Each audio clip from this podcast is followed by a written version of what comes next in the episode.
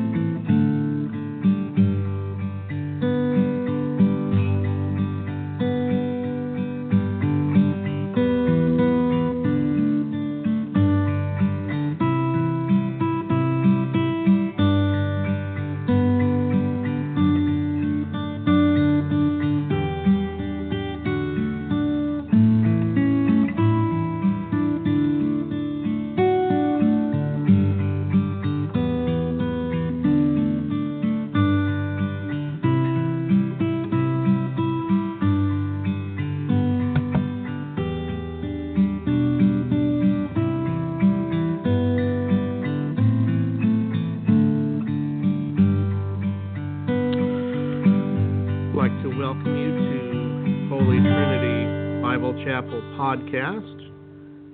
We are a Reformed Baptist congregation that is in the Rock Hill, South Carolina area, and we are a new church plant. Uh, we will be having our first service on April 8th, which is a Saturday night and we plan on through the month of April meeting Saturday night at six o'clock. You can go to Holy Trinity rockhill.org, Holy Trinity dot uh, Holy Trinity rockhill.org to get our website and find out for the uh, directions. Uh, but we will be starting at 6 p.m. Saturday nights, and then when May comes, we will move to Sunday mornings and offer a full uh, service with the education hour, etc.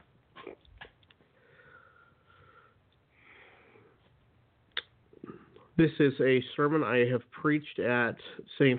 Philip the Evangelist Anglican Church, and uh, we'll just spend some time looking at this text. We're going to be looking at uh, the Gospel of St. Luke, chapter 18, verses 31 through 43 chapter 18, verses 31 through 43. I love this time of year. It's uh, always such a wonderful, wonderful time of year. The grass is is uh, green and the trees start blooming, and it's just you see the signs of life again. Uh, just beautiful, beautiful time of year. Winter starts to die. Winter starts to go away, and you just see all these signs of life. Of course, for Christians, we look forward to the resurrection of our Lord. Many believers celebrate Lent, which is a time of prayer and fasting and preparation as we get ready for the resurrection of our Lord. We try to prepare our hearts for this. And so, for the Christian, of course, Christmas and uh, Easter, we would say, has special meaning. And for me personally, Easter has special meaning because it was about 13 years ago that I actually became a Christian during this time. Um, I grew up in a Christian home with a father who was a, a, a Christian and a minister of the gospel. But I had a lot of questions growing up. I had a lot of questions about the reliability of the Bible and uh, just the historical person of Jesus of Nazareth. And it was during this time of year, uh, I was flipping through the channels, and here was this debate on the television between a Christian uh, historian, apologist, and an atheist. And the debate was on the resurrection. And uh, you know, I thought Christians took everything by faith, and the the atheists had the science and the reason and the logic, And uh, after watching that debate, though, I was shown that uh, I was very wrong in those assumptions. And long story short, God used that debate to save me. So for Christians, Easter is a very special time. Uh, it is uh, the time we celebrate the resurrection of our Lord, who really is the foundation of our faith. Without the resurrection, as Paul says in 1 Corinthians 15, we're dead. I mean, it's you know just uh, do what you want to do, party on because uh, you know after after you die, there's there's nothing else. And uh, for some, that's what they would like. but um, we know that the resurrection happened. And it's funny how even non believers sense that there is just something different about this person, Jesus Christ. Even non believers take note. Uh, you know, Jesus plays uh, roles in many different religions. Uh, in Islam, Jesus is a very uh, revered and respected prophet. Um, in Mormonism, Jesus is uh, a God, because Mormons hold to uh, belief in many gods. In Jehovah's Witness theology, Jesus even plays a role as Michael the Archangel. And so, uh, Christian Orthodox theology is, is, of course, the only uh, religion that puts Jesus in this unique status of the second person of the Trinity. Uh, this is what the, the confessions teach. These are what the, the Reformed creeds teach. And um, we believe that's exactly what the Bible teaches and, and that the Bible is true. And so let's look at this passage. Let's, let's look at Luke chapter 18, verses 31 through 34. I will be reading out of uh, the ESV. Speaking of Jesus, he says, And taking the twelve, he said to them, See, we're going up to Jerusalem, and everything that is written about the Son of Man by the prophets will be accomplished. For he will be delivered over to the Gentiles, and will be mocked and shamefully treated and spit upon. And after flogging him, they will kill him, and on the third day he will rise. But they understood none of these things. The saying was hidden from them, and they did not grasp what was said. Now, one of the most beautiful aspects of Christianity is that it can be tested. I grew up in Utah, which is uh, you know the land of uh, Mormon country, and uh, Mormons are very, very sweet people. Some of the sweetest people you'll ever meet. Uh, one of the things you'll notice, though, if you grab a Book of Mormon, is, is that they don't have a map in the back right? And there's a lot of questions about where where are these lands that are mentioned? Where are these people that are mentioned? Where is archaeological evidence that substantiates this? Where's manuscript evidence that sub- substantiates this? Right? Well, what do we what do we see right in verse 31? Jesus says, going up to Jerusalem, everything that is written about the Son of Man by the prophets will be accomplished. So in this section, verses 18, 31 through 34, we see the prophesied shepherd. The prophesied shepherd. See, the Bible makes many claims about reality. Many claims about reality. For example, the the Bible says uh, regarding some scientific claims, you know, that the the universe began to exist at a finite time in the past, and that the universe is not eternal. Well, up until the 1920s and 30s, it was the, the steady state model of the universe was the dominant view. Does the universe itself show signs of design? Or does it look like it came about by random chance processes? Does life only come from life? Or did life come from non living materials? See, these are all things that can be tested. These are all things that can be looked at in reality. The Bible makes claims about reality. And one of the things the Bible also makes claims besides just scientific claims, but also historical claims. And they, they can be tested. Jesus himself, again, says, We're going up to Jerusalem, and everything that is written about the Son of Man by the prophets will be accomplished. We see this in two senses. First, uh, Jesus points to the Old Testament that is prophesied uh, about him, right, about his existence. John chapter 5, verse 39, Jesus says, I believe it's to the Pharisees, he says, You know, you search the scriptures because in them you think you have eternal life, uh, but the, these, the scriptures point to me. They testify about me. Just in the birth of Jesus, there's numerous prophecies. I, I had heard uh, one time over a hundred fulfilled just in the birth of Jesus Christ. But second, we also see Jesus saying um, the future things about him are going to also happen, such as uh, him being delivered to the Gentiles and being mocked and shamefully treated and spit upon. Right? He's saying those things are going to happen. Now, those who are students of the Bible, and of course we, we all should be, know that the Old Testament has a lot to say about the person of Jesus of Nazareth. Now, I, you know, do a lot of ministry with college students and high school students, and uh, this particular semester we've been really focusing on uh, do all religions lead to God? That's kind of where we're at with the with the college crowd, and then on Thursdays with our high school crowd, we're looking at um, some of the core doctrines of the Christian faith and people, a lot of a lot of younger people, and I think there's probably some of the older people as, as well, don't really have not really been exposed to a very good Christology or doctrine of Christ.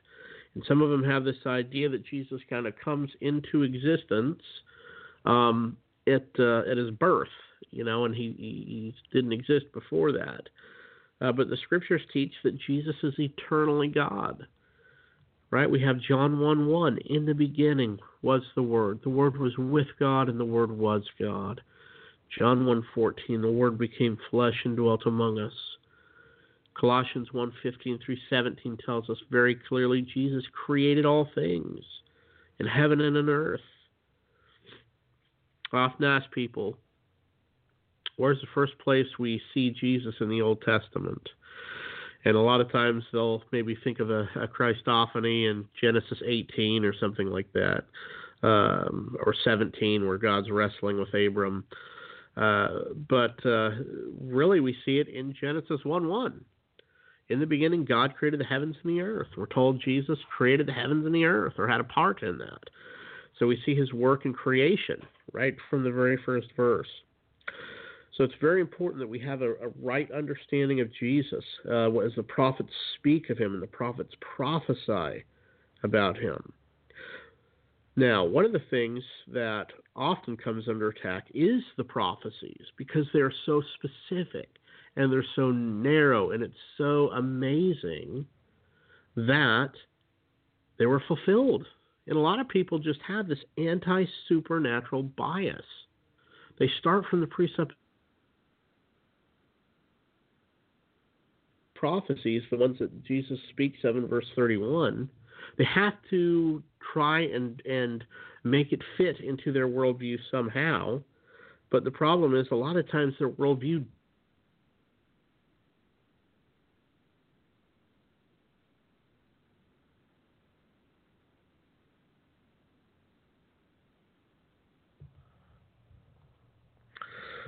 Sorry, folks. There just had a little little technical difficulties. Um, but as I was saying, if you have a, a, a anti supernatural bias and you are convinced that the uh, that God does not exist, then you have to try and figure out some way to deal with the prophecies that Jesus points to. This time of year, especially, the Bible is often attacked often attacked. Look, all you have to do is turn on, and, and this happens every every Easter, guys. Turn on CNN, turn on PBS, turn on the History Channel, turn on the Discovery Channel. I mean, they're doing a new series now with Reza Aslan on CNN, um, and it's it's normally an all-out assault on the scriptures. Rarely do they get conservative theologians who give you the other side. Uh, it's it's always these you know super super liberal theologians and you get one side right i'm not i'm not against bringing in you know liberal theologians but balance it out let the other side at least give the orthodox or uh, conservative view but we just we see this all the time. So we see in verse 30 again, 31. He says, "We're going up to Jerusalem, so the things that are written about the Son of Man by the prophets will be accomplished." One of the things we see is Jesus appeals to the Scriptures. Jesus believes that the Scriptures are authoritative. Jesus has a very, very high view of Scripture, friends. He says in Matthew 4, verses 4 through 10, when he's confronted by Satan, he appeals to uh, the Old Testament, specifically Deuteronomy, three separate times. Matthew 5:18 he said that the word of God was imperishable, could not perish. John chapter 10 verse 35 that the scriptures were unbreakable. The scriptures cannot cannot cannot be broken. Jesus believed that the Word of God was truth. John 17, 17. Remember Jesus saying, You shall know the truth, and the truth shall make you free. Jesus has a very high view of Scripture, friends. Again, I, I love, love, love doing Ratio Christi, and uh, one of the blessings that that that comes with that. And again, uh, for those listening, Ratio Christi is a ministry that I'm involved uh, with. It's an apologetics ministry on the college campus, where we're campus ministers and uh, we lead weekly meetings. Our focus is is primarily apologetics and theology, uh, trying to equip the Christian students to be able to defend the faith, uh, and also uh, having dialogue with with those who are non Christians. But one of the uh, one of the interesting um, events we had this semester was meeting with uh, a Lutheran group on campus. So very nice people, um, very you know very hospitable and etc. Uh, but also um, you know have, take a very different view of the scriptures than us. And we met for dinner, and uh, we had about three or four of our students. They had probably uh, 10 to 15 of theirs. And the, the issue or the topic we were talking about was whether or not Christianity was exclusive or inclusive, meaning do all paths lead to God or is Jesus the only way to heaven?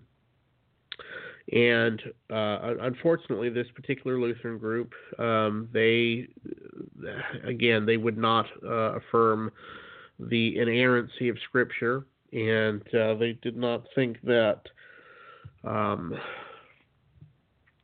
we needed to share the gospel with our Muslim friends or our Mormon friends or our Hindu friends. That that was kind of arrogant and uh, condescending. So one of the arguments that I made, because it gave me about five minutes to kind of start and and uh, argue my case, was that God cannot err. God cannot make a mistake. God is omniscient. God knows all true propositions, right? And He knows all things that could be, right? Um, God cannot err. Jesus is God. Therefore, Jesus cannot err. Jesus cannot make a mistake. And so every Sunday, folks, we go to our churches, um, in pulpits across America. You have pastor. I'm not saying this is true of your pastor. I'm just saying that you have pastors, even in my little town in the south of Rock Hill, South Carolina, where it's, you know, a church on every corner. You have pastors that deny the historical Adam and Eve. They deny that Jonah was a real person. They deny Noah's flood happened and that Noah was a real person. Yet Jesus affirms all of these things. Jesus affirms a literal Adam and Eve in Matthew 19:4 uh, as well as Jonah in Matthew 12:40 and Noah, Matthew 24:37 through 38. The reason I bring this up is because Jesus himself has a very high view of scriptures. He points to them as authoritative and he's telling them, look, everything that's written about the Son of Man by the prophets are going is going to be accomplished. Now, there's one of the one of the reasons I would say again we have to trust that the Bible is the Word of God is because of the incredible prophetic nature of the Scriptures. Let's look at a few of these prophecies Jesus is pointing to regarding his his uh, death and resurrection. Let's look at. Uh, he's going to be the Passover sacrifice with no bone broken. Exodus chapter 12, 46 says, It must be eaten inside one house. Take none of the meat outside of the house. Do not break any of the bones. Numbers 9, 12, they must not leave any of it till morning or break any of its bones. When they celebrate the Passover, they must follow all the regulations. You could also look at Psalm 34:20. Okay, now this is uh, fulfilled in John chapter 19, verses 31 through 36. But when they came to Jesus and found that he was already dead, they did not break his legs. These things happened so that the scriptures would be fulfilled. Not one of his bones will be broken. Had a wonderful conversation last Thursday with a young college student as we were discussing the resurrection and the evidence for the resurrection. And she thought, well, maybe Jesus didn't really die on the cross. Maybe he just, you know, the old swoon theory. And she asked, um, how do we know Jesus was dead? And this is one of the prophecies that I bring up, is there was not a broken bone. See, folks, uh, when people died uh, back then on the cross, uh, one of the ways that they would die, uh, if it wasn't just from the sheer trauma, but um, as you're on the cross, you're extended, and you know you've got the the uh, nails through your wrists and through your ankles. Um, you can't breathe. Your lungs, uh, you have all that weight coming down, collapsing on your lungs and on your chest, and what you do is you keep standing up. Basically, is you're you're flexing your legs, and as you flex your legs, you're able to, you know, pull a breath in. Uh, and it's a horrible, terrible way to die. I mean, it's unbelievable people could even come up with such a cruel way to die, but that's how they would die. And eventually, uh, what would happen is the guards would come with a big club and they would shatter the legs. And by shattering the legs, person can't stand up or can't flex the legs to to get a breath. And so um, that's how we know Jesus was already dead. And it was prophesied his bones wouldn't be broken. Deuteronomy 21:23, speaking about being hung upon a tree as a curse for us. Uh, Deuteronomy 21:23, be sure to bury him that day, because anyone who is hung on a tree is under God's curse. You must not desecrate the land of the Lord your God is giving you as an inheritance. So we see the corollary in Galatians 3:13. Christ redeemed us from the curse of the law by becoming curse for us, for it is written, Cursed is everyone who is hung on a tree. One of the most amazing passages I find, I remember as a young Christian looking through the scriptures and reading the Psalms and finding Psalm 22 and just blown away by the similarities between Psalm 22 and what we find in the Gospels.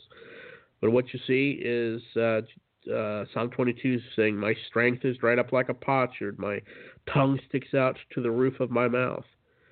You lay me in the dust of death. Well, John 19:28 later, knowing that all was now completed, so that the scripture would be fulfilled, Jesus said, I am thirsty friends, we could go on all day with these prophecies. Um, wonderful little little booklet by Rose Publishing uh, called 100 Prophecies Fulfilled by Jesus. I mean, just there's there's numerous numerous prophecies.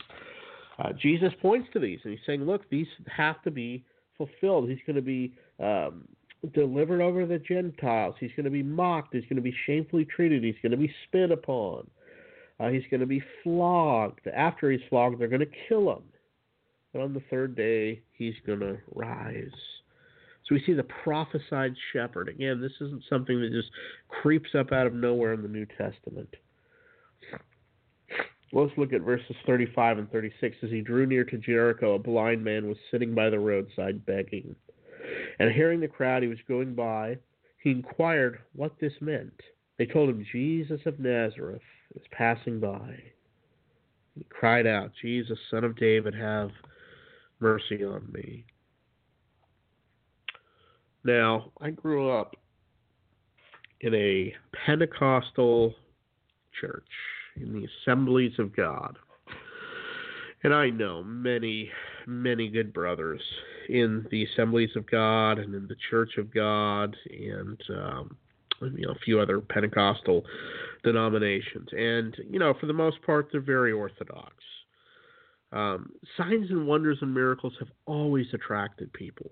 Uh, even outside of Christianity, many world religions claim uh, signs and wonders and wonder workers and miracle workers. Uh, if you remember, I believe it's Acts 8 with Simon, where he has an encounter uh, with the apostles as, as, he was known as one that can do wonders and signs and uh, ends up professing Christ and at one point offers to pay uh, the disciples uh, money to get this gift of the Holy Spirit to where he lays his hands on people and they receive the Holy Spirit and and uh, they rebuke him. It's Peter that Peter rebukes him and says, "Look, you're not right before God. You need to get your heart right before God. You need to repent and pray that God grants you repentance." And this is just how it's been. People people are fascinated with the miracles and fascinated with signs and fascinated with wonders. And this is always a danger. This is always always a danger. Turn on TBN and during almost any time during the day you find a an evangelist, you know, one after another encouraging you to empty your bank account uh, to get your blessing. You know, I, I'm going to be honest, friends. I have no problem calling those people out. I have no problem calling out a Joyce Meyer or a Creflo Dollar or a Benny Hinn or uh, Joel Osteen or any of those guys. And, and it's because we have to be consistent. We have to be consistent. If we're going to to put a spotlight on Mormonism and compare that with Orthodox Christianity and explain why people need to come out of Mormonism. And we do the same thing with Jehovah's Witnesses, and we do the same thing with uh, you know with other supposed groups that claim to be Christian but are not.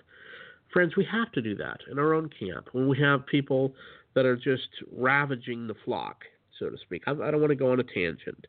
Um, but we just we see this in the American church where there's just numerous scandal after scandal from high profile pastors that have defrocked their congregations out of money and have publicly brought shame to the gospel of Jesus Christ and his church.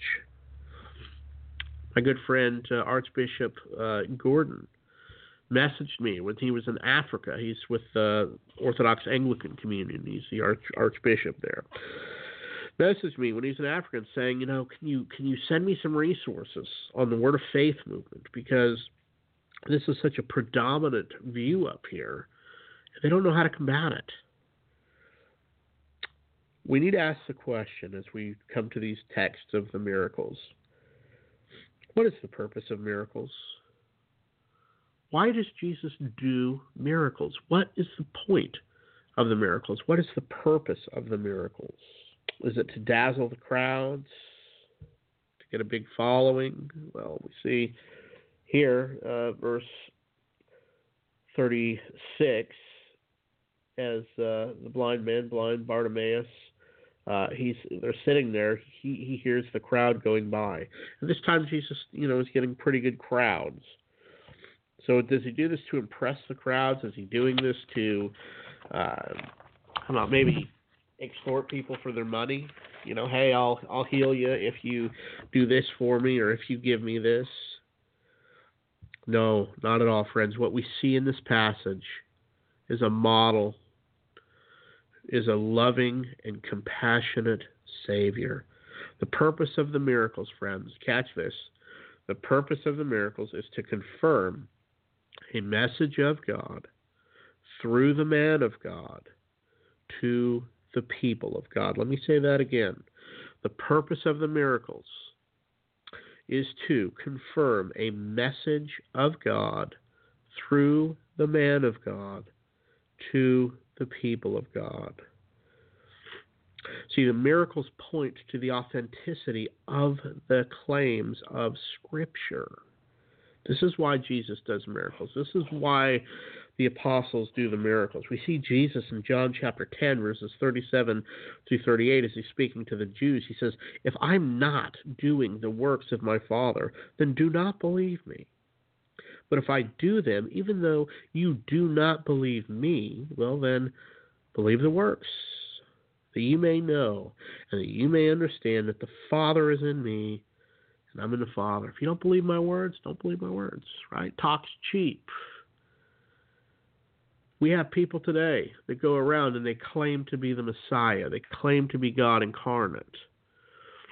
Just listening to a fantastic uh, debate between uh, Christian philosopher and theologian Kenneth Samples and a Hindu priest. And one of the questions uh, you know that comes up is uh, because they believe um, Krishna was this avatar, uh, you know, a kind of a God incarnate. Um, one of the things that I, I often tell people is is when they're confronted with people who claim to have these powers, uh, tell them, put them to the test, show me, right? Show me. Uh, talk's cheap. Talk is cheap. John chapter 5, verse 36, Jesus says, But I have testimony more substantial than that of John. For the works that the Father has given me to accomplish, for the very works that I'm doing testify about me that the Father has sent me. John 14:11 Believe me that I am in the Father and the Father is in me or at least believe because of the works themselves. The works themselves testify to who Jesus was and to who Jesus claimed to be. The purpose of the miracles was, was to authenticate the message that started in the Old Testament and is getting ready to be fulfilled in the death and the resurrection of our Savior. So this is where again we see verses um, 35 through 40, the uh, 34 through 40, the compassionate Savior, the compassionate Savior. Right. So again, it says verse 35: He's drawn near to Jericho, a blind man sitting on the roadside begging. Hearing the crowd, he inquires what it what it meant. Well, we're actually told in Matthew chapter 20, verses uh, 29 through 34. This is the account, kind of the similar account there, but it's in Matthew. It says that there's actually two blind men at this point. There's two of them. Mark 10, 46 uh, through 52. So you, you, have this account in Matthew, Mark, uh, in Luke. Uh, tells us that one that, that uh, one of the names of the blind men was Bartimaeus. That's where you get the, you know, you've heard of the blind Bartimaeus and he was the son of Timaeus. So we see, uh, so there's two of them. There's not just one of them uh, as far as the blind men, but we see that Jesus' fame, his works, they're, they're spreading, and at this time he's still getting these large, large crowds. Well, verse 38, he cries out. Bartimaeus cries out, Jesus, son of David, have mercy on me. And those who were in front of him rebuked him telling him to be silent, but he cried out all the more, Son of David, Son of David, have mercy on me. Now, it's very interesting. This title, Son of David, it's used numerous times as a messianic title. One of the first times we see it is uh, Luke chapter 1, verse 32, when the angel Gabriel appear, appears to Mary. He says, He will be great and called the Son of the Most High, and the Lord God will give to him the throne of his father, David, and he will reign over the house of Jacob forever, and of his kingdom there shall be no end. See this in Second Samuel also, verses uh, chapter seven, verses twelve through sixteen. Now it's interesting that the crowd is rebuking them and telling them to shut up and I love again, I love how it says they just kept crying out. They just kept they just kept crying out all the more. Guys are telling him be silent, but he he uh, verse thirty nine he cried out all the more, Son of David, have mercy on me. They desperately want encounter with the sovereign shepherd. And they're not going to stop until they get his attention. You know, without trying to do any any violence to the text or spiritualize the text, I think we see a good example here of two men who needed Jesus. And they were not going to let the crowd silence them. They were not going to be discouraged. They're going to persevere. They're going to keep going. Uh, you know, I see application with that with us. You know, we have other places in Scripture. Uh, you know, with the um, with the unjust judge in the in, in the widow, where we keep um, praying and we keep pressing and we keep um, doing what we have to do. We have to keep persevering. That's what these men did. That's what I love. Verse 40.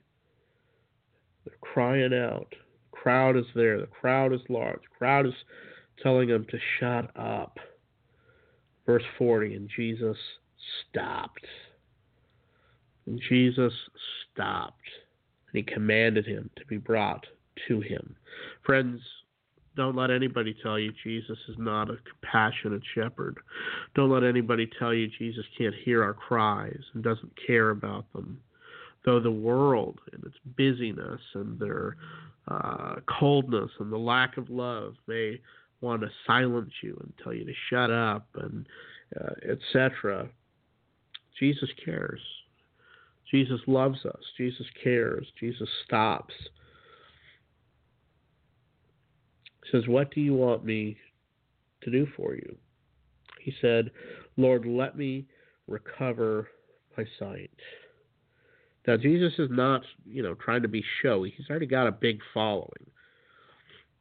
He's not trying to get anything out of them. He's not trying to, you know, tell them to empty their bank accounts, etc. But what we see is a sovereign, compassionate shepherd who loves his people who loves his people. In fact, Matthew 20, verse 34, the text says, After Jesus heard their requests, that, quote, he pitied them. He pitied them, and then he healed them.